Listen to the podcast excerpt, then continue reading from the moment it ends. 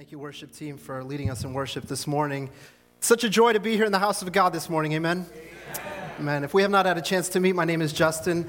I have the privilege of serving on our preaching team here at Mount Hope, and it's such a joy to be here this morning to worship the Lord together with you and to uh, be a part of beautiful baby dedication this morning. Uh, it's, a, it's a great honor and a privilege to be here. If you have your Bibles with you this morning, we're going to turn our attention to the book of Mark, the Gospel according to Mark. If you've been with us for the past few weeks, as well as uh, middle of last year as well, we've been walking through the gospel according to Mark and seeing what Christ has to say to the church about so many of the things that took place as Jesus walked this earth. And so we're going to turn our attention this morning to Mark chapter 10, verses 13 to 31. Mark chapter 10, verses 13 to 31. I'll start by reading just verses 13 to 16, and we'll get to the rest in just a little bit. People were bringing little children to Jesus for him to place his hands upon them, but the disciples rebuked them. When Jesus saw this, he was indignant. He said to them, Let the little children come to me and do not hinder them, for the kingdom of God belongs to such as these. Truly, I tell you, anyone who will not receive the kingdom of God like a little child will never enter it. And he took the children in his arms, placed his hands on them, and he blessed them. It's a very, very familiar passage of Scripture. It's one of our favorites. It's one of our favorites to, to read and to hear about, about Jesus loving and blessing children. It's something we've seen tons and tons of times depicted in beautiful artwork of this European man who was sitting in the middle with children of every race and nation coming to him.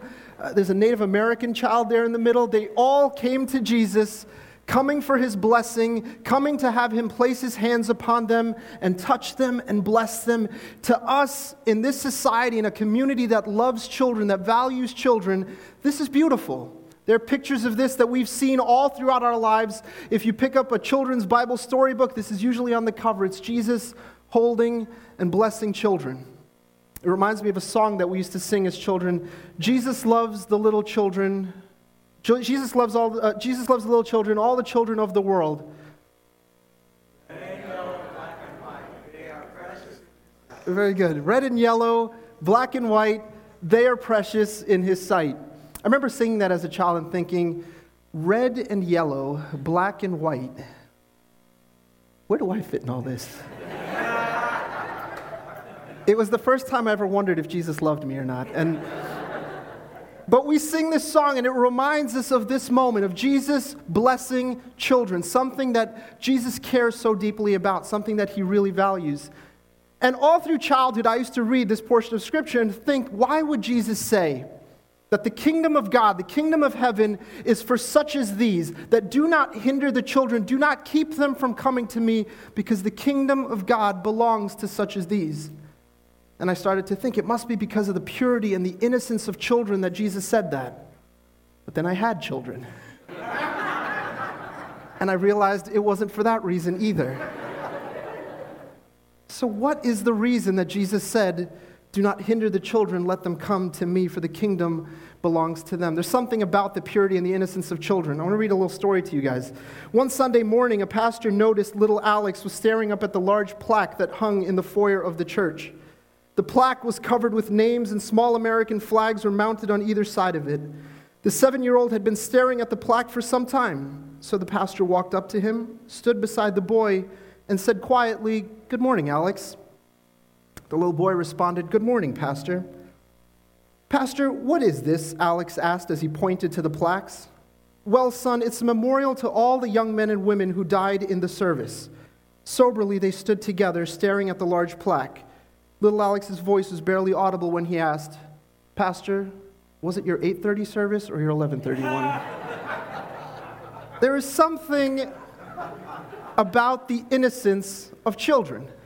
There's something about the way they behave, something about the way they act, something about the questions they ask. A child was once asked to recite the Lord's Prayer, and he started like this Our Father, who does art in heaven, hallowed be thy name there is something about children that gets us to think about their innocence and their purity. But the truth of the matter is, church, what we heard today, what we read today, has so little to do with the innocence and purity of children and everything to do with the question that the disciples ask just a few minutes after what we just read. And we're going to get to that in just a second. So keep the little children in your mind. Keep the, the, the, story of Jesus blessing the children in your mind as we continue in the scripture portions that we're going to read this morning. So I'm going to follow up with Mark chapter 10, verses 17 through 31. We read there like this As Jesus started on his way, a man ran up to him and fell on his knees before him. Good teacher, he asked, what must I do to inherit eternal life?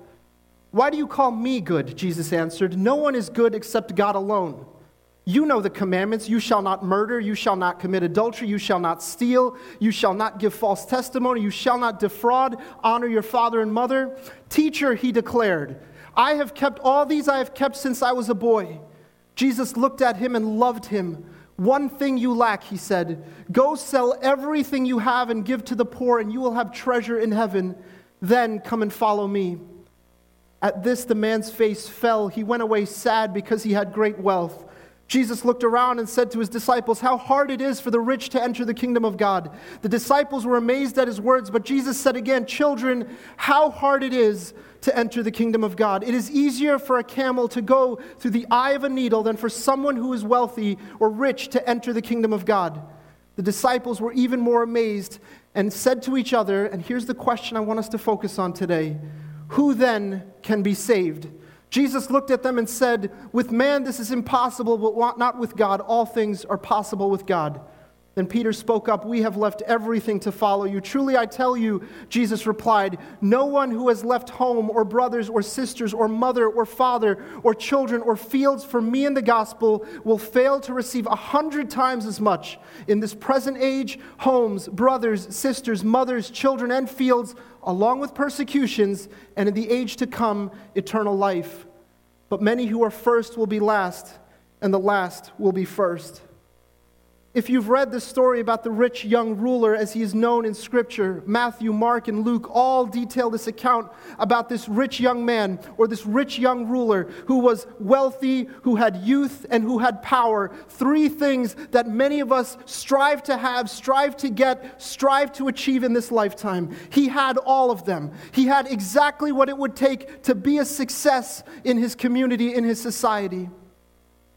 That day, after Jesus had just blessed the children, shortly after that, this young ruler of great wealth and likely fame runs to Jesus and bows before him. And let's not overlook that part. Because sometimes when we read this story, we're so quick to point out the flaws in this young man that he was holding his wealth in higher esteem than Jesus, but we don't stop and think how moral and righteous this man appeared in many ways in the Middle East at that time, especially if you were a person of subsubstance and note in your community, you wouldn't run, first of all, in front of people. Running was something you didn't do in front of people because it was embarrassing to run in front of society as they watched you. He not only runs, but he runs and he kneels before Jesus. It shows his humility and his humble heart. He comes before him and he even says, Good teacher. Look at the respect he shows for Jesus. Everything on the outside looks perfect. It looks right. It looks good. If this man does not deserve heaven, then who does? But as Jesus starts to unpack a conversation with this rich young ruler, things start to take a little bit of a turn that maybe he did not expect. He starts by going back and forth with him about the term good. And so much of what we'll talk about this morning comes back to the word good. Don't good people get to heaven? Don't good people get to go and spend eternity with Jesus Christ? Church, I want to let you know that there's a lie that the devil has sold our society, that the enemy has sold our world in this generation and generations prior to this. A lie that simply states good people go to heaven. It's interesting, right? Doesn't that go against everything we've ever heard and believed? Wait, don't good people go to heaven? Don't good people get to eternal, inherit eternal life? And as Jesus interacts with this rich young man, you start to realize it takes more than being good to inherit eternal life. That sometimes we have a misunderstanding of this term good, this word good, and what it means to be good, that we sometimes confuse what gets us into heaven with my work, what I can do, who I can be, and if I'm good, I get to go to heaven. There's a couple of questions that we have to ask ourselves there. According to whose judgment and whose scale are we good enough? Are we good enough to get into heaven? How much good do I have to do? Because I'll be honest with you, when I was younger, I used to think that there's this eternal cosmic scale. And as long as my good outweighs my bad, I'm okay. Even if I do one more good thing than I did bad things, I'm okay. I'll get to see God, I'll get to see heaven, I'll get to live in eternity with Him. In many ways, this is what happened to the rich young ruler. He had all the morality, all the righteous deeds, and all the righteous behavior externally. But as Jesus starts to talk with him, you start to realize maybe there's a little bit more going on on the inside that's not being shown on the outside. And the conversation begins. Let's take a step back there and look. Jesus asked him, Why do you call me good? No one is good except God alone. You know the commandments. You shall not murder. You shall not commit adultery. You shall not steal. You shall not give false testimony. You shall not defraud. Honor your father and mother. Jesus names six of the commandments. And the response of the rich young man is very important. He says, Teacher, I have kept all of these since I was a little boy. I have never failed on a single one of these. Surely I am righteous enough to inherit eternal life.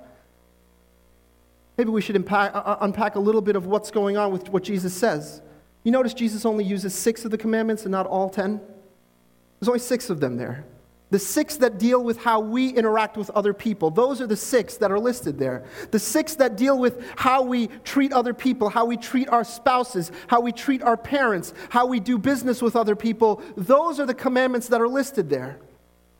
But Jesus very carefully and very strategically leaves out the first commandment the second one, the third one, and the fourth one, all which deal with how we interact with God. What's that first commandment? I am the Lord your God who brought you out of Egypt, out of bondage. You shall have no other gods before me.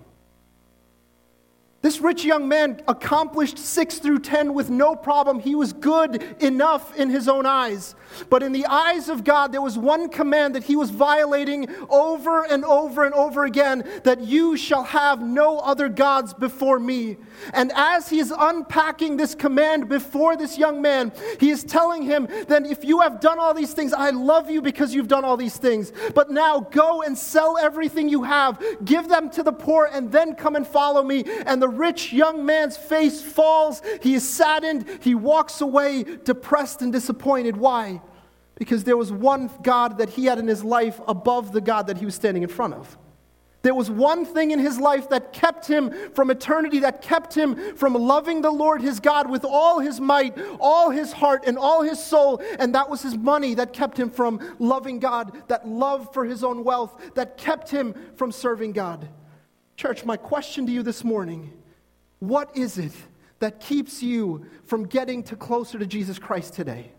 What is that one thing, or maybe two or three things, that you keep in front of you as a barrier between you and the Lord this morning? What is it that you hold so dear and hold so precious in your life that if you were going to trade off, you would say, Lord, I would trade this for you?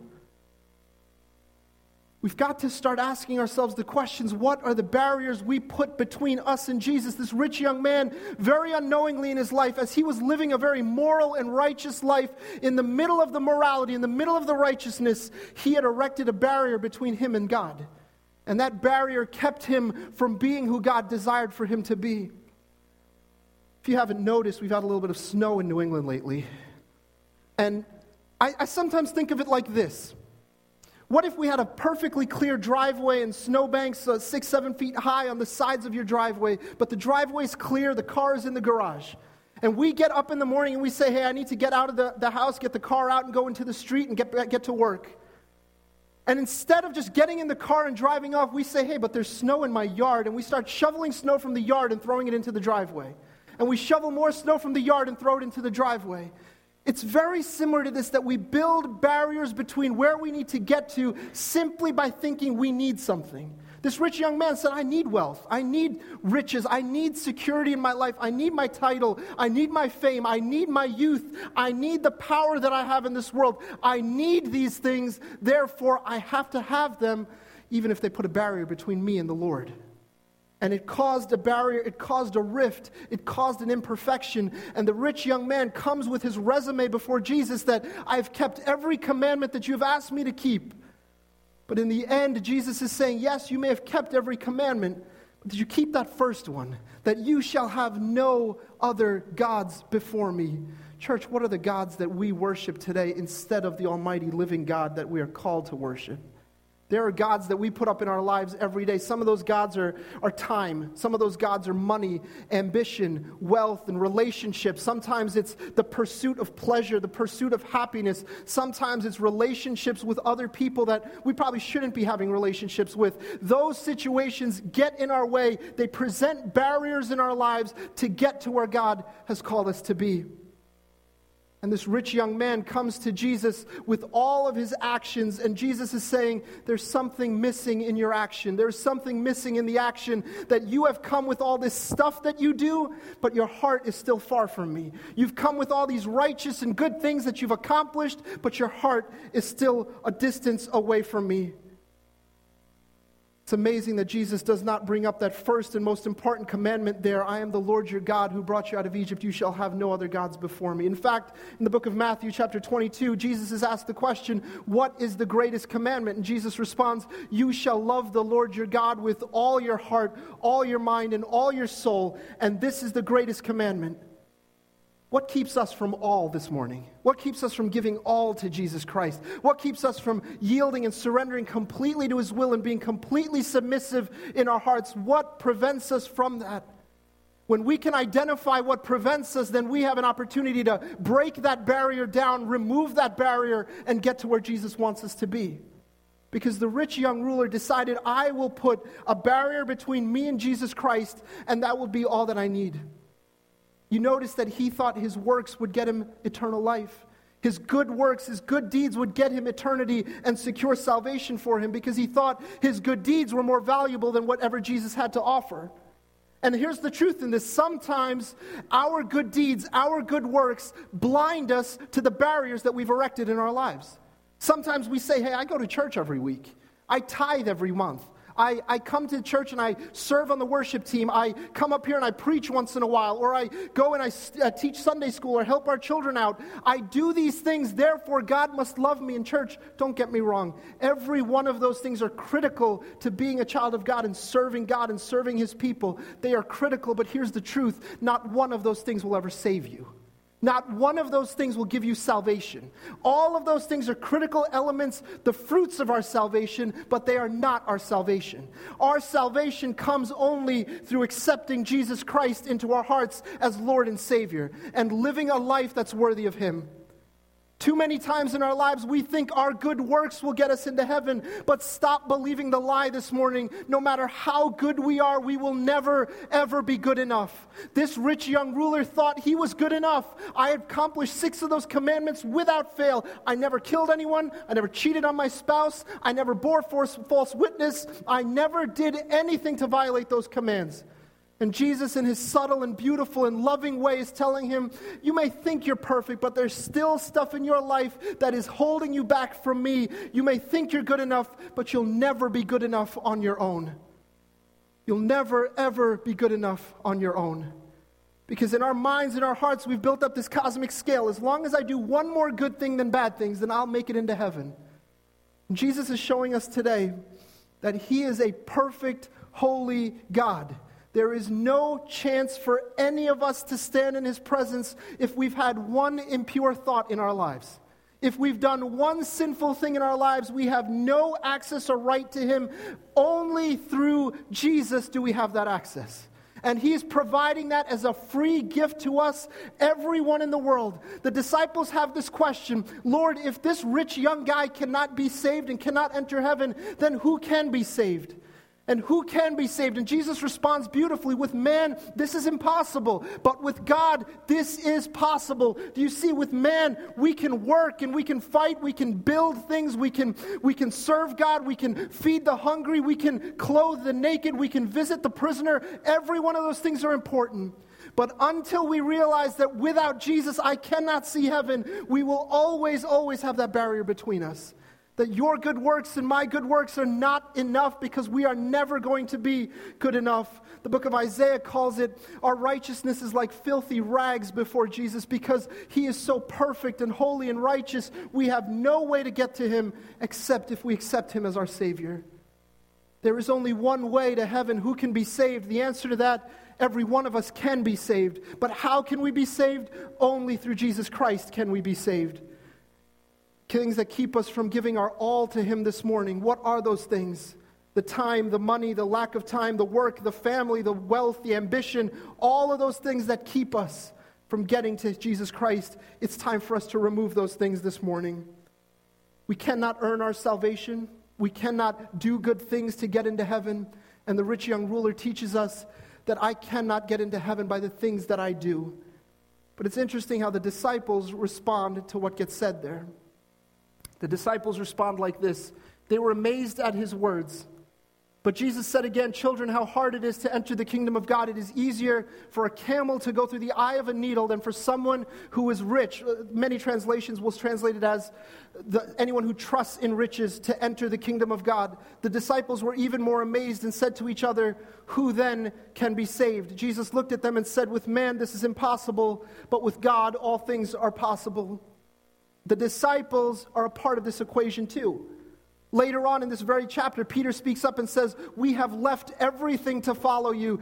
Peter is doing just the same thing that the rich young ruler is doing. He's saying that, Lord, I've left everything to follow after you. Won't my reward be great in heaven? Won't my salvation be even better than this rich young guy who did all the righteous things but didn't give up on what he's supposed to give up on? And Jesus again is telling them, Yes, your reward will be great. The things that you've done on this earth are going to be so important. The reward for that will be wonderful. But once again, again, you cannot even get in the door unless you first acknowledge Jesus Christ as your Savior, as your Lord, and let Him be the Lord and the King of your life. Your actions count for something, church, but they don't give us the salvation that we ultimately long for and look for. And this is why all of what we've read today about the rich young ruler and the disciples ultimately goes back to one thing it goes back to the children. It goes back to Jesus and the children. When Jesus brought the little children up to him, and I said this before, it wasn't because of their purity and their innocence that Jesus blessed them and said, The kingdom of God is for such as these. It was something so much deeper than that.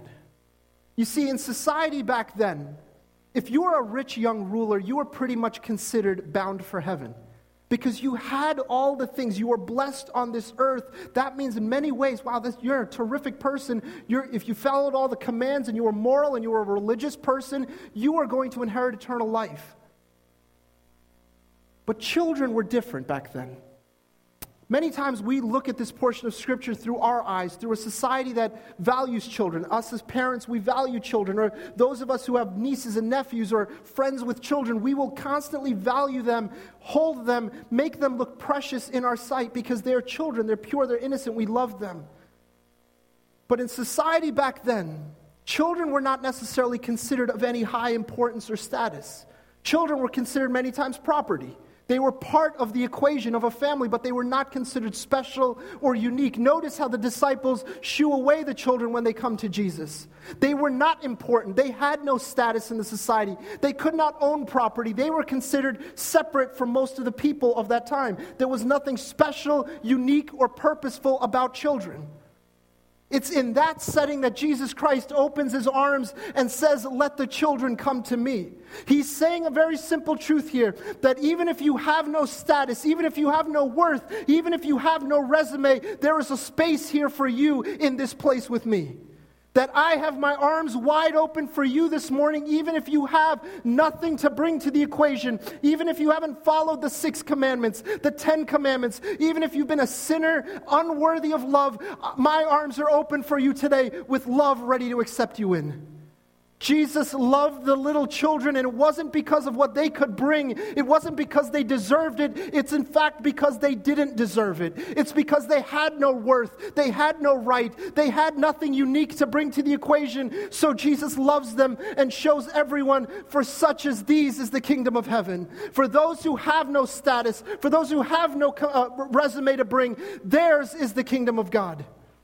And Jesus opens his arms and welcomes the little children into his presence to show the world you may think they are worthless, but I love them so much because they are worthless, because they are desperate in need of a Savior, and that's why I love them. There's something about children that is important. It's not necessarily their purity and their innocence, it's the fact that they trust and depend on their parents, the fact that they trust and depend on their fathers and their mothers to take care of them, to love them, to need them. They need someone to look after them. And Jesus is saying, That's me. I'm there. And, I, and because of that trust, I can welcome them into my kingdom.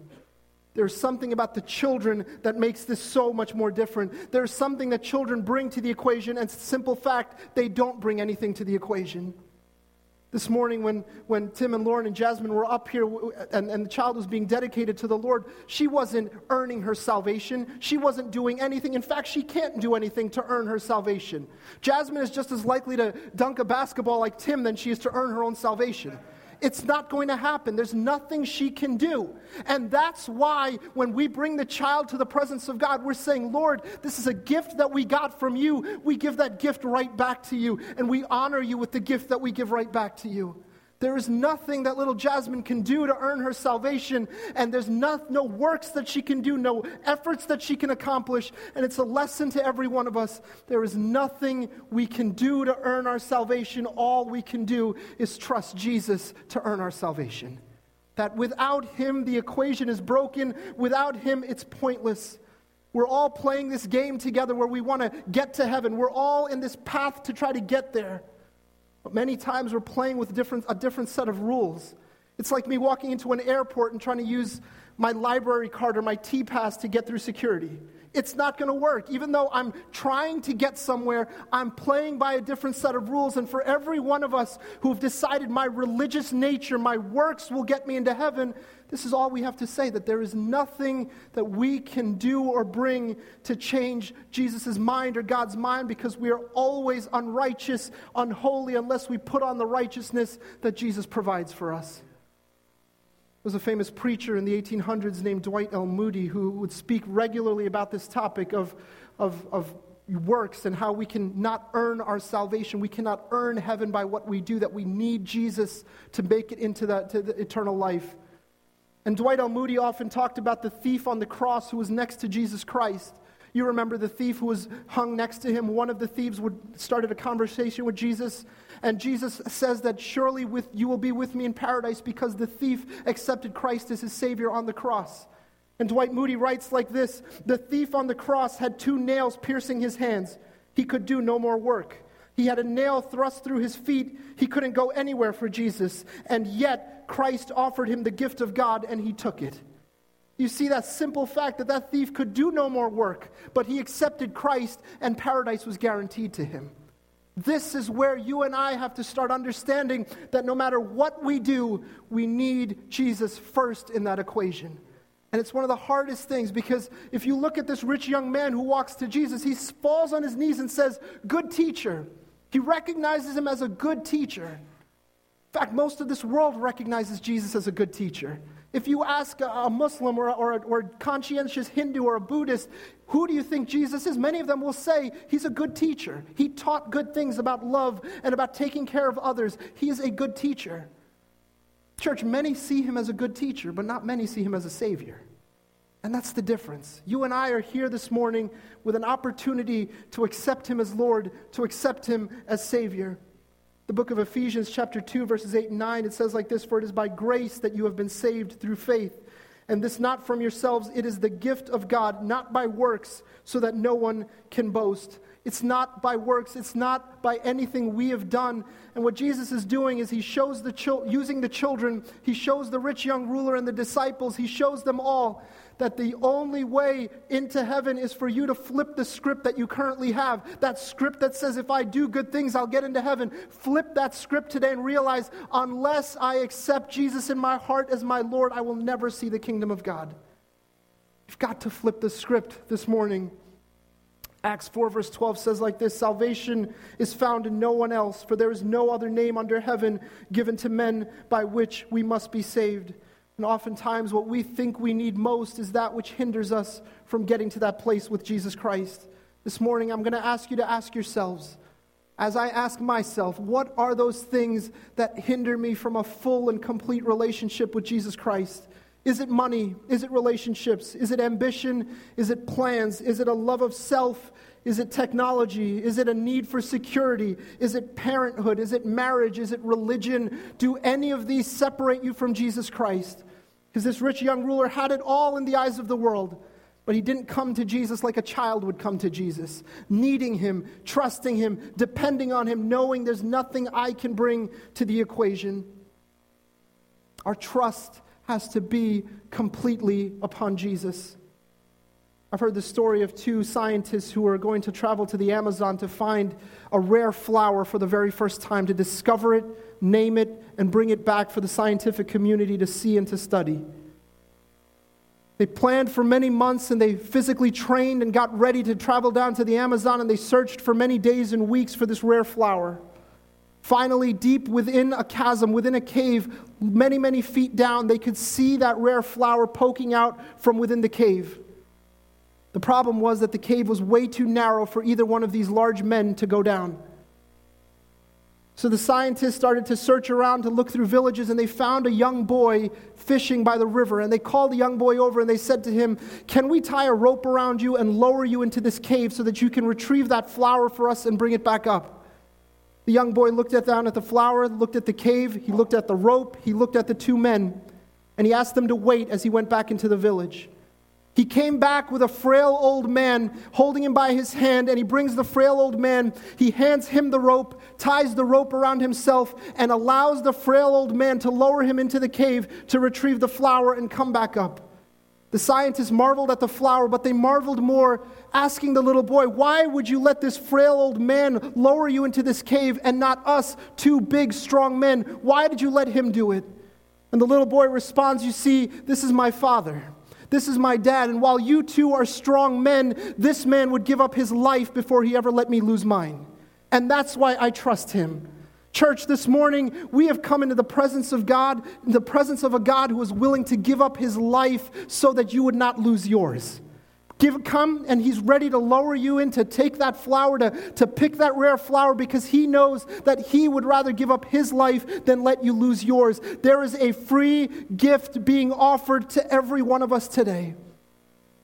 And the question to us all is this What do you find more valuable than that free gift? What have you placed in your heart, in your life, that you think is more valuable than that free gift that's being offered to you today? The question is, who can be saved? The answer is every one of us in this room, every one of us in the world around us can be saved. The bigger question, how can we be saved? And Jesus responds that sometimes the first will be last and the last will be first. So we've got to flip the script. How can we be saved? It's not our works. It's only by trusting upon Jesus Christ. It's only through trusting upon Him. I can ask our worship team to come forward this morning. When the disciples were interacting with Jesus, they once asked him, Lord, we don't know where you're going. How can we know the way? And Jesus responds like this I am the way, I am the truth, and I am the life. There is no access to God. There is no access to heaven except through Jesus Christ. And it's a hard, difficult truth that we have to come to terms with today. That for many of us, we thought that, yeah, as long as I live a good life, I'll get to see Jesus. But the truth is, unless we recognize the fact that our good works will never measure up to the holiness of a perfect God, that without Jesus and what he did on the cross and the forgiveness that he provides for us, there is no way, there is no access that we would have ever had. It's a song we sing like this that Jesus paid it all, all to him I owe. Sin had left a crimson stain, but he washed it white as snow. The first will be last, and the last will be first. Let's put it in perspective. The rich young man, he was first in this world, but God showed him that you would end up being last in the kingdom of God. Those children were last in this world, but God said they will be first in the kingdom of God because they come with nothing of their own. This morning, we come with nothing of our own and we say, Lord, we need you, and without you, there is no way. We are sinners in need of a Savior because we can look righteous, we can look right, we can look good, but, uh, but I know that there are times when I can play that part. I can look really good, but only I know the blackness and the darkness of my own heart and the sin that floods it and how much I need Jesus. This morning, we have an opportunity to, num- number one, to accept Jesus, whether it's your first time or whether you need to rededicate your life to Christ. Today's an opportunity for that. There's also an opportunity if you know of something that you have placed between you and God. If there's some barrier that you have placed, for the rich young ruler, it was the love of money, but make no mistake, there are so many others. If there's something that you have placed between you and the Lord, today is an opportunity to confess that to the Lord and to let Him know that I'm removing that from my life. I need you, Jesus. Let's all bow our heads and close our eyes in the presence of God this morning. Before we take some time in worship, it's an opportunity for us to rededicate our lives to know that we have no right to enter heaven. We have no right to enter the kingdom of God.